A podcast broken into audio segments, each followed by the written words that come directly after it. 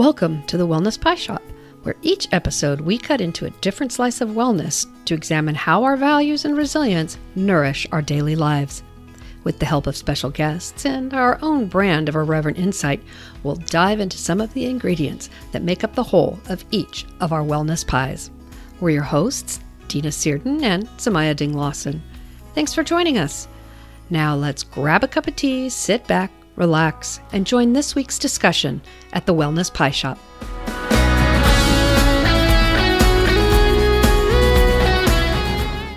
Welcome to the Wellness Pie Shop. On today's episode, Samaya Ding Lawson and I are talking with Cara Allen. Cara is a licensed clinical social worker in private practice in San Diego. She specializes in grief, oncology, relationships, sex, and the many places that those intersect. Cara spent many years working in healthcare, was the outpatient therapist for a cancer center, and the chief clinical officer for Experience Camps, a national bereavement camp for children and teens. In addition to her master's in social work, Cara has a master's degree in management and extended training from the University of Michigan's Sex Therapy Certificate Program. She lives with her partner of 11 years and their two elderly dogs, loves starting clubs, and tries to find any excuse to celebrate. Welcome. Hello, thanks for having me. Absolutely. Now, I'm reading this bio and I'm like, you love starting clubs. Like, are you a dance fiend? Just what kind of clubs? Do you tell. Do you tell. So I, uh, the most prominent is probably the book club. I started about 11 years ago. We are still going strong. But over the years, I have started supper clubs. I have started craft club. Um, I just really enjoy getting people together. And how has that worked with COVID? So, book club went virtual for a bit of time. We're now back together in person, and everything else is kind of on hiatus. They they ebb and flow. Gotcha. Well, that's a very impressive resume, and once again, I'm struck by the fact that you know it's not very professional. Oh, anyway, Cara, as you probably know, the Wellness Pie Shop is all about talking to people about their values, kind of how they came to learn about their values or learn about values in general. And I'm going to just ask you right out like, what would you define as your top couple of values? So I was thinking about this, and I think there are kind of two dimensions to my values. One is the foundation, right? The values that I was kind of taught and that were modeled for me when I was young. And the next is the things I kind of came to in adulthood through my career, through my experiences, through my life. So I would say the foundation for me is really a sense of contribution, service, community.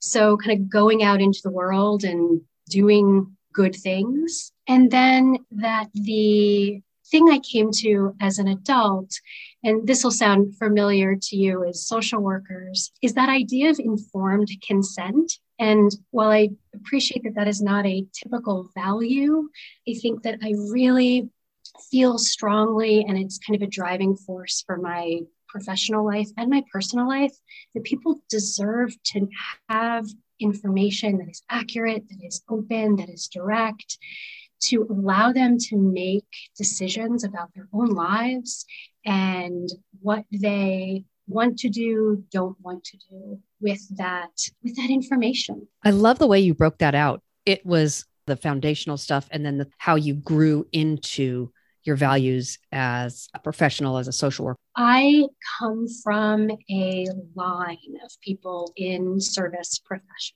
Right? My grandparents, I remember stories growing up of my grandfather who, post depression, had a grocery store and would keep a tab for the families who were struggling but still needed food right? So they could come in and get what they needed and know they could pay when they had the money. My other grandfather was a teacher. My parents were both teachers.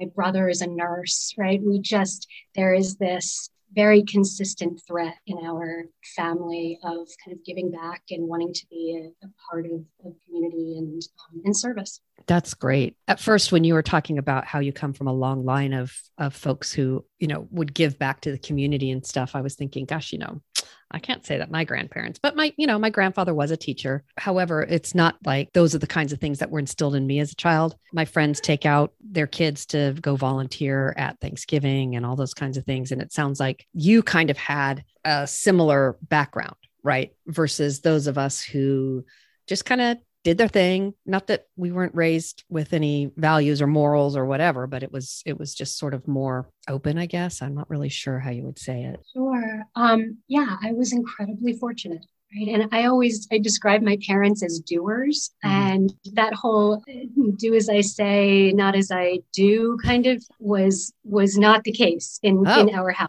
right? I they they really lived i think that that belief. And I saw that on such a constant basis. Mom, PTA, all the things, right? They were just so involved. And the first ones, right, to start the meal train when someone died, the first ones to kind of jump in as as helpers in so many different ways. So I I, I don't think it would have been possible for me to turn out any other way given kind of the lives that they've lived and continue to live. They are still out there volunteering in their 70s um, in multiple organizations. And it's really, it's incredible the the legacy I think of that. Mm-hmm. That's great. We see we need more of that in the world, right? That's kind of what they always said. So yeah. I was like, do something that makes you happy, as long as it will like do something good in the world. yeah, no, that's good. So what's so cool about that is they, they weren't telling you this is what you need to do. They just were showing you through their own modeling and their own experience to actually that's what it, what it looks like, you know, giving back to your community and being connected.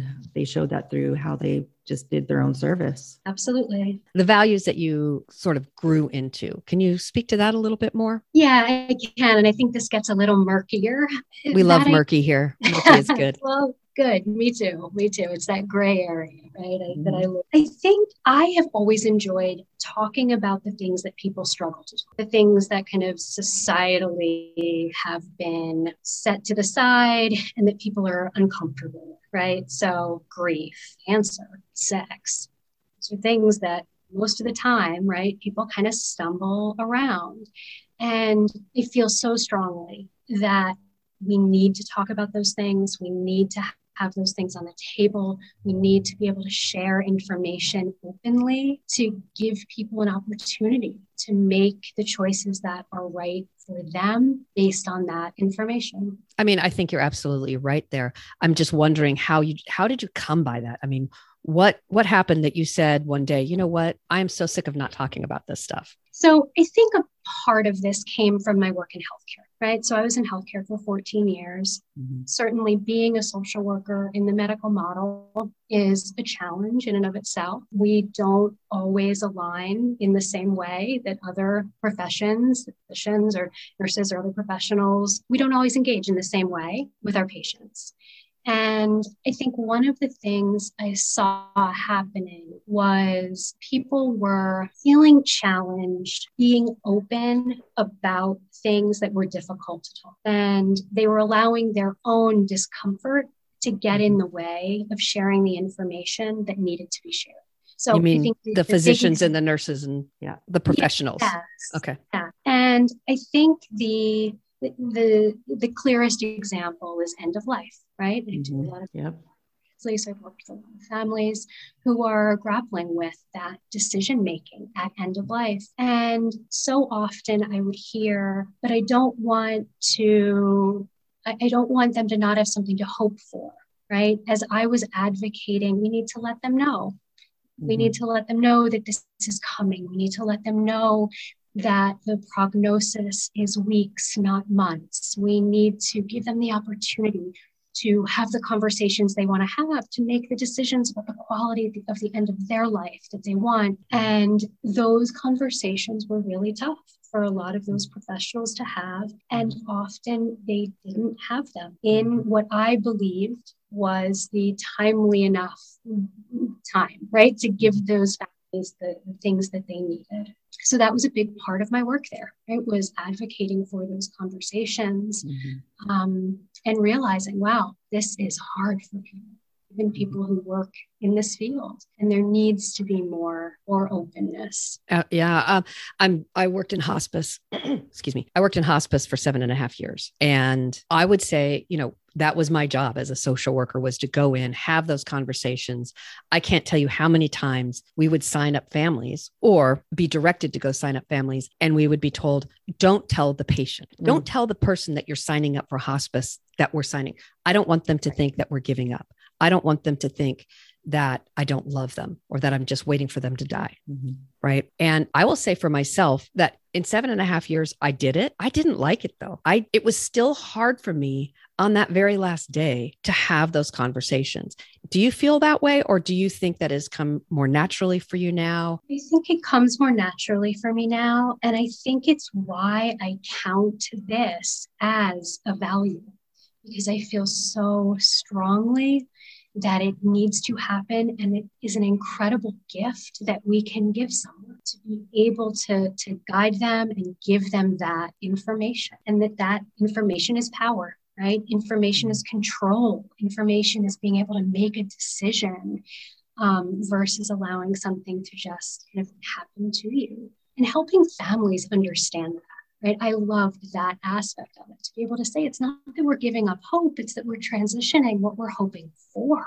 Right. So we're hoping for for the end of life example we're hoping for comfort we're, we're hoping for control we're hoping for the conversations that you need and want to have because we're never giving up hope right and the things that you want to say this you know the, here is a prompt this is sort of the two by four across the face saying it's time because you may not have more time. And if a miracle happens and that time is given, you haven't really lost anything. As a matter of fact, you've probably strengthened your relationships, right? I, I just, I applaud that because as I said, I mean, seven and a half years working in the field and I did eight and a half years working in AIDS before that, you know, and having this, these conversations, um, it was a little bit more cut and dried there. When I started, it was early on in the AIDS epidemic and people, it was a death sentence. So people, once they got the diagnosis, they would come to us for social services and they already kind of knew that but you know trying to help them navigate uh, and I, I just i have so much respect for the fact that you can incorporate this to the point where it is a value for you because again even though i did it for so long it's still not easy for me and it's i I don't want to say it's it's not a value for me, but it's it's obviously not as powerful for me as it is for you. And thank God for people like you, right? Yeah. Thank goodness that we can be drawn into conversations that are authentic and caring and loving and not be made to feel awkward. Because i think that that ends up happening right? When the person facilitating a discussion feels awkward then thus then the conversation is going to be awkward. Sure, to be able to push through the fear and yeah. not fear to be that that barrier that keeps us from being able to make choices and, and have that control. I think though, Cara, working with you um, at Mary Birch, like you, you truly have a gift. Your gift is in sitting with the dis- discomfort, the uncomfortable feelings, the hard feelings, and what you taught me, you were there on my first first week, working with um, obviously babies that pass away, and how to be not only kind and gentle, but to also be authentic in a very difficult, tragic situation. And I think it takes a, a gift to be able to do that. And yeah, it's it's really impressive because many people can't. You know. Thank you. I never know what to say when people say that. but it's true. Like what like and i don't know how descriptive i should get but i specifically remember my first the first baby that had passed and the family wanted to see their baby. I had never ever experienced anything like that personally or professionally before. And i remember you walking me through the process of having this family be with their baby in the most intimate most saddest times. And your level of calmness and just ability to be in the present was so amazing that and i learned that from you because it does. It's a gift and it takes a special skill and type of person to be able to do that in the most hardest times. And i loved that work so much. I loved mm-hmm. being able to give families that opportunity right? I loved being able to encourage them because mm-hmm. the so often that initial instinct is no, I don't want to see my baby because I'm terrified of that, right? And I don't want that to be the image that I have in my in my mind. And what we know is that people don't regret those moments, right? They are really able to cherish that time and being able to help explain that and help give them that permission and opportunity just so important. So I think that's what led to the calmness and the they just viewed it as as a gift. I think one of the things that i'm seeing as a thread here is this desire to to get people talking about those things that they don't want to talk about how society doesn't allow for grief or discussion about the hard things whether it's grief or sex or whatever right? Money politics. Other things that i love talking about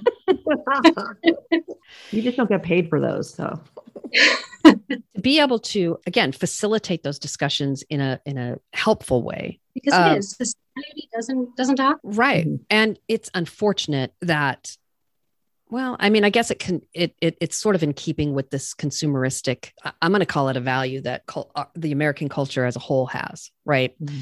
That it's about keeping up appearances, mm-hmm. having all the newest and latest gadgets or clothes Agreed. or whatever, going the places that are the cool places to go. Let's go to Costa Rica because everyone's going to Costa Rica, or let's go to you know the Bahamas or whatever. And it's tragic that we lose so much of the humanness mm-hmm. because we don't look at those moments because they scare us, mm-hmm. right? If we talk about sex, then something's going to happen in my relationship and it's going to put a wall up rather than break a wall down. If we talk about death, I'm putting that out into the universe mm-hmm. and mm-hmm. then somebody's going to die. Right. And I just, I, I'm just thinking how in society right now, we have so little, it feels like everything is big and out of control and spinning like, you know, I imagine the Tasmanian devil in the cartoon used, you know, that that sort of feels like our entire country. It's like this huge tornado of of chaos. And, you know, to have that ability to just center mm-hmm. and focus and say, hey, wait a minute, let's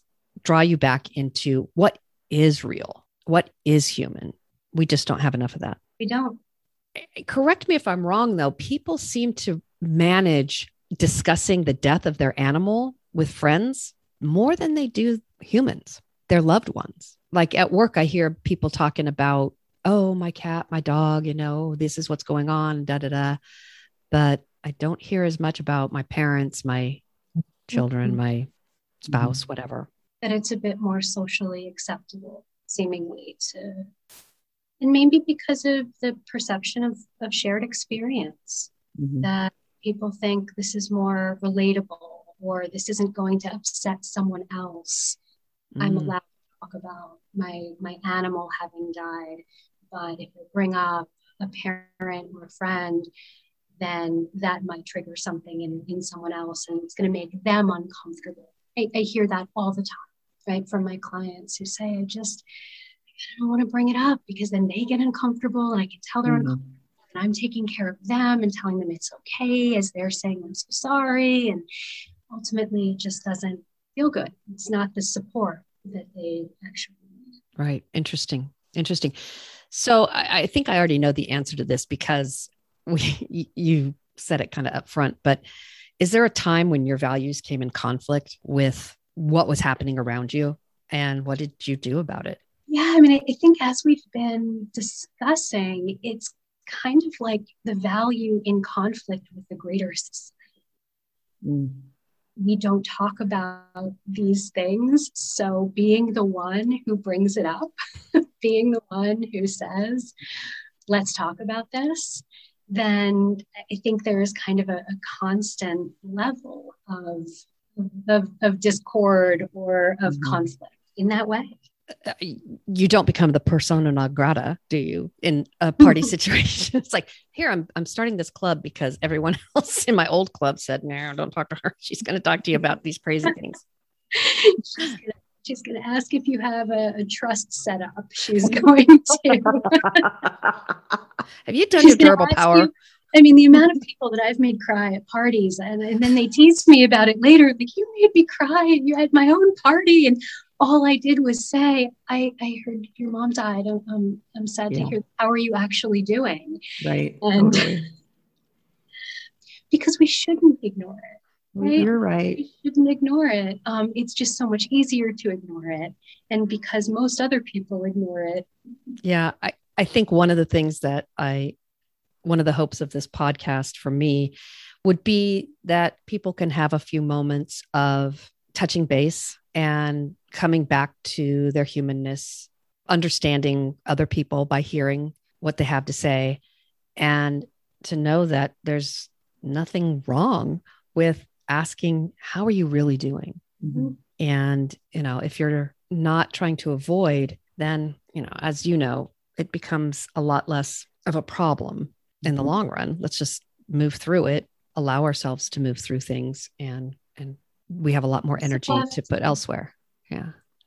Yes. And and so often I hear people saying all the things that weren't so helpful that people did or said. Mm-hmm. And I always ask, what did you need to say?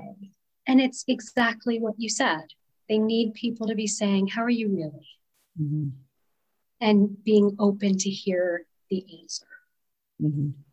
It's giving that permission to not be okay and not setting the expectation, right? That they should be. Right. I think so often in our society that it's it's not okay to be not okay. That we're not allowed to be sad and depressed and to grieve because it, it's not okay. Like, well, because it, it, hurts other people. It makes other it people does. uncomfortable. Well, right. And, and I think that's why people avoid the questions like, how are you really doing? Because truthfully, they're not comfortable with dealing with grief and loss and whatever's going on for them. So they choose to just not deal with it. Um, and I think you're right. It creates a, a bigger problem. People can't heal and, and grow. Happens yeah yeah absolutely i mean what what happens then i think is we've got this cascade of perception mm-hmm. that people are saying i'm okay which then sets the example that if this happens to me i will be okay or i should right. be okay we do this in relationships too right we try to put on this shiny face of my relationship is wonderful and i have this incredible partner and things are great when in truth, it's really hard and people are struggling. And it's not until we talk openly about that that you hear everyone else saying, oh yeah, no, that's that's actually yeah, that's actually going on for me too. You know, I, oh, just one other it's it segues into this, but I remember um, facilitating the postpartum depression group uh, 11 whatever 11 years ago and it was this exact thing. It was grief and loss in relation to moms not really expecting how difficult and how hard parenting really is. It was breaking the barrier um, and the illusion that things were supposed to be perfect that they loved their baby 24 7 and it was going to be amazing all the time and it turned out it wasn't and it's you know not what, it's, it's ugly. okay. The women came together and we're just like, it does. It sucks sometimes. I'm exhausted. This is way too hard. And it was it, it was that place where they felt safe enough to tell the truth and be honest and be authentic, you know? And I'm wondering, this is what I love about this podcast too. We start with the individual, right? And then it just becomes this big, huge cultural, societal, human thing because that's what it is. It's a collective. We are all in this together and we're all individually approaching it in a different way. It just, if we can get the word out there that it's okay. And why isn't there more? Why aren't there more discussions? Why, why is a postpartum depression group not more well attended? Why aren't more people going to therapy and talking about what they're learning in therapy? I mean, you get, you know, the random person here or there, but again, it's this cultural value that says mm-hmm. you can't, we don't want to know. Mm-hmm. I don't really want to know how you're doing. I don't really want to know what it feels like to be suicidal. I don't really want to know what it feels like to be manic and hallucinating. Mm-hmm. I don't really want to know how it was for you to miscarry your baby or to have cancer or, or to have cancer. Mm-hmm. Number of things. Mm-hmm. Right. So here, listen to the Wellness Pie Shop because we're going to talk about it. we're going to talk about it and hope people listen and hope people learn to be okay with it. Well, and like I was talking about, my parents having modeled the idea of contribution and service and community, I think that is our role as well, that mm-hmm. we need to model. We need to model, hey, I'm struggling and this is what's going on We need to show that authenticity. We need to give people that permission. Um, we need to to check in and encourage people to to do that with us, um, and encourage them to do it with each other. And I do believe that there is a bit of a social shift happening. I do think some of the younger generations are more in tune with mental health and and openness and, and are giving each other a bit more permission. There still is this sense of I should be perfect. I should I should be shiny. I should um, come across in this certain way that is not a realistic expectation. That that's so true. That's so true. And I think that one of the gifts we give older adults is the gift of understanding that they don't give a shit anymore. Mm-hmm. Right. So, oh, they're eccentric, you know. My mom, 80 years mm-hmm. old, you know, she can, of course, she's going to be grumpy, but because she just doesn't care anymore. Why do we have to wait till we're 80 years old or 70 years old mm-hmm. before mm-hmm. we don't give a shit what anybody thinks? We don't. We don't, but we do. but we do. Because I'm raising my hand here, you know, yeah. I mean, I'm mm-hmm. freaking almost 59 years old, which I don't know how that happened. And I still care. Mm-hmm. I still care what people think. And to a certain extent, it is unavoidable. Well, it is as as as herd animals like we are, right? Mm-hmm. we we need to have the comfort of one another and the security. If only we could just give them that comfort, right? Yeah, and part of that is about building community too. Mm-hmm. Reaching out and, and being able to to tie those strings to each other a little tighter, mm-hmm. so um, we can develop that sense of, of safety. Right? So join a club. That's Join right. the club. That's right.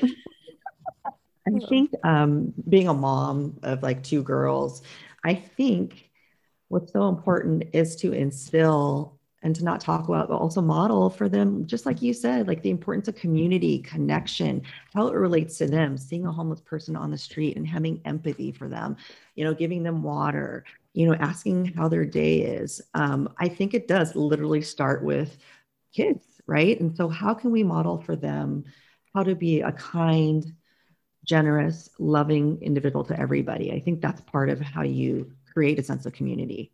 You mean I shouldn't be screaming at the other drivers when my kids are in the car? Not, that's not good no. modeling. oh. Oh, goodness. Cara, let me ask you a question. Yeah. If there was a secret to your wellness pie, something that you find that's that works for you in uh, managing your values and incorporating them into your daily life what would you what would you say that is hmm. that's a good question i think i would say my community the family the chosen family the connections the people that i can go to when things are rough the people i can call and I'm a verbal processor, so talk through whatever it is that's that's going on. I think that is the that's the force that kind of keeps me right. That's the support that that really keeps me going. And I think honestly, I don't know if I'm answering your question here, but I want to speak to the inspiration I think that comes from my clients and all the people I've worked with over the years. and that I learn so much from them by seeing how they do things, how they interact in the world, how they solve their problems and negotiate really challenging times. Well, you cut out there at the very, very end, but I think what I was hearing you say was the inspiration that you gather from your from the people around you, your clients, your friends, your family, and that really keeps you going. I think Does yeah. It does. Did I answer your question? You absolutely answered the question. Yes. so one, I think what I'll, I'm, what I'm going to walk away is like informed consent. You know, it is a value. I've never really considered that before. You know, and so that's what I'm going to take away from this is how important it is for people to have the information they need in order to make decisions for themselves. Yeah, that's so true. Hmm. Yeah. I mean, I think I'm with Samaya on this. And I think what I'm taking away is the idea of, I'm going to say informed consent in a, in a way that isn't just having all the information, but is also informing people that it's mm-hmm. okay to be you. Exactly. It's okay to grieve. It's okay to be hurt. It's okay to have whatever emotion it is that you're having. And I'm just going to be here. Absolutely. I'm going to walk alongside. I'll walk alongside you and try not to judge you too much. Just right. You know Um, what? Um, I just thought of is you give people permission to be and feel how they want to feel in the moments that need to be felt, right? And I think the permission that we give to our clients and to people we love is one of the biggest gifts we can give them, right? To let them know, hey, it's okay. You can feel however you want to feel, you know. And I think that's what you mean by the informed consent. Is that? Absolutely. Absolutely. No, I think that's a, a very accurate addition to that concept. I love that. I love that. I'm definitely going to take that away. Mhm. Can, can I join your book club? yes. You have to read the book. There are rules. Oh, you this book. do? You Mm, have to, Okay. and then you have to show up and Mm, actually. up and talk about the book. So it's a little intense. There are actually rules. I could maybe do one of It's of not two. just a don't- wine club. Oh, darn it. What, what, what kind of books are you reading? Last month we read Think Again by Adam Grant. And that was actually a really great read. I would recommend it. He's an organizational psychologist. He's the one who wrote Option B with Sheryl Sandberg, which is a book about her experience of grief after the sudden death of her husband. Um, she had two young kids at the time, and they came together to write Option B. Um, and it's one that I recommend sometimes to my clients um, who are a bit out from the the death itself, but it talks about this is not the plan, right? This is not what I chose. This is not what I Right. wanted. And how do I navigate crafting a, plan B for myself? Mhm. And that just makes me think about as we age, about how our bodies start betraying us. I say this per- from a personal perspective. And another thing that we don't talk about in society, just how Right. you know we're not prepared for it. We it's a youth it's a youthful society. That's what we we honor. We basically worship youth, and as our bodies begin to fall apart, it's something we have to hide. Well, and this kind of brings about the, the work that I'm trying to do with cancer patients and their sexuality, hmm. because it is absolutely ignored. It is absolutely just set to the side. And the, the medical community is so focused on healing the cancer or curing the cancer that this incredible loss that is often happening in the background just goes un- unnoticed. And that that shift for people can be profound and don't talk about it. So i'm certainly trying to bring that much more into the light so that that people can feel the permission to try to craft their plan b and determine what that can look like moving Right. Because it can be really hard when you, I mean, there, it's that idea of not having a role model. You don't know how can I base my life? There's nothing, right? I don't have anything to hold on to. There's nothing tangible that says I'm able to do this. And if you're not an entrepreneurial thinker, in a sense, right? It doesn't have to be business, but it's just how can I craft this individual life that I've never seen anything like it before? A lot of people aren't able to to manage that without being provided language or examples or something Yeah, given permission or given permission. that we we didn't really touch on you know it's that intersection too with Mm. grief and sexuality Mm. how we absolutely never acknowledge for people who are grieving that loss right so the spouse has died we never say to the surviving spouse how are you doing that you've lost your physical touch and sexual Mhm. connection and partnership Yes. a core fundamental aspect of life that is, is ignored. And so those folks often feel very guilty for missing that part of the relationship. Mm.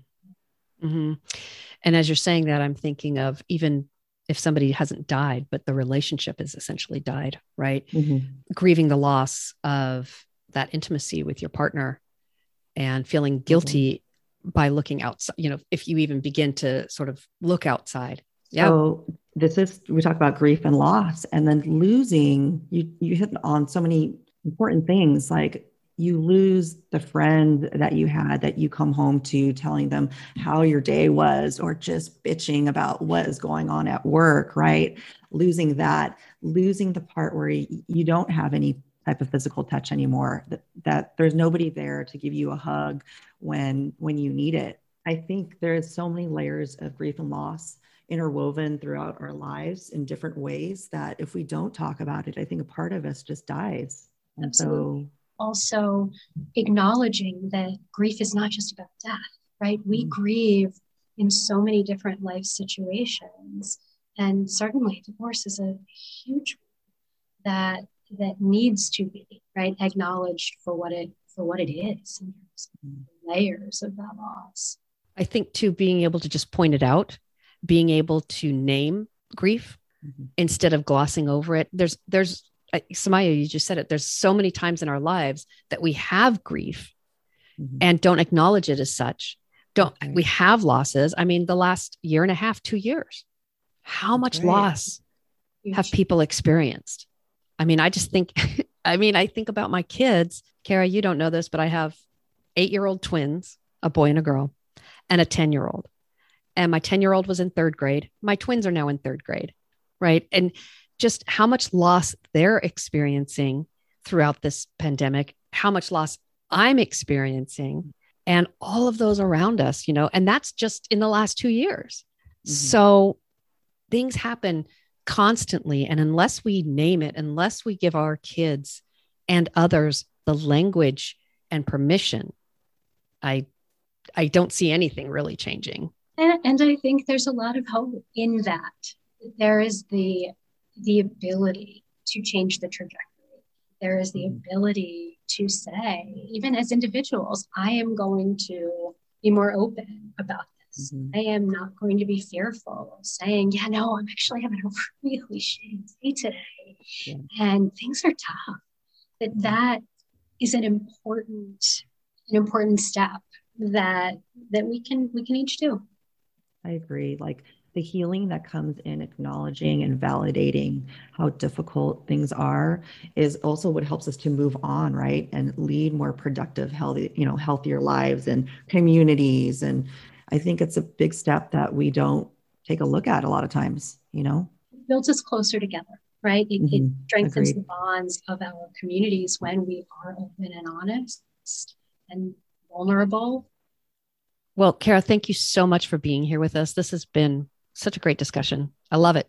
Oh, thank you so much. This was really fun. First podcast ever. So hopefully it won't be your last. We might have to have Hopefully. you back. On. Hopefully, yeah. I'd love it. Okay. Have a great day. Bye, Cara. Bye. Bye bye. I thought this was a great episode. I loved the informed consent and the ways that that can apply and not just mm. a document at the doctor's no, office or something like right? that, right? I, ne- I never thought of it from that perspective before is the idea of giving people information and permission to do what they need to do with all of it, you know, with all of that. It's not just medical mm-hmm. information right. or procedures. It's it's understanding what it all means and to be able to talk about it mm-hmm. or do what you need to do with with with the information that you receive. Right. How are you going to process it? Give them the information. Give them the consent to process it in any way they need to. Right. I think the idea of having all the information, good and bad, is what she's basically saying is mm-hmm. you need to hear all of it you know, you need to hear all of it. You, and that way you can make the best possible decision for yourself. Right. I mean, I think that's the informed part. And then the consent yeah. part is, and you have the permission. That's right. To control to that the way that. Want. Absolutely. To do, make the decision you want to make for yourself mm-hmm. or to feel a certain way mm-hmm. or, mm-hmm. yeah, all the other things that we're, we're not allowed to do. Right. Or feel like we're not allowed to do. Thank you. And for our listeners, like us on Facebook, check us out on Instagram, follow us. And Smaya, I will see you the next time on the Wellness Pie Shop. Sounds good. Take care. Uh, thanks. You too. Bye-bye. Bye.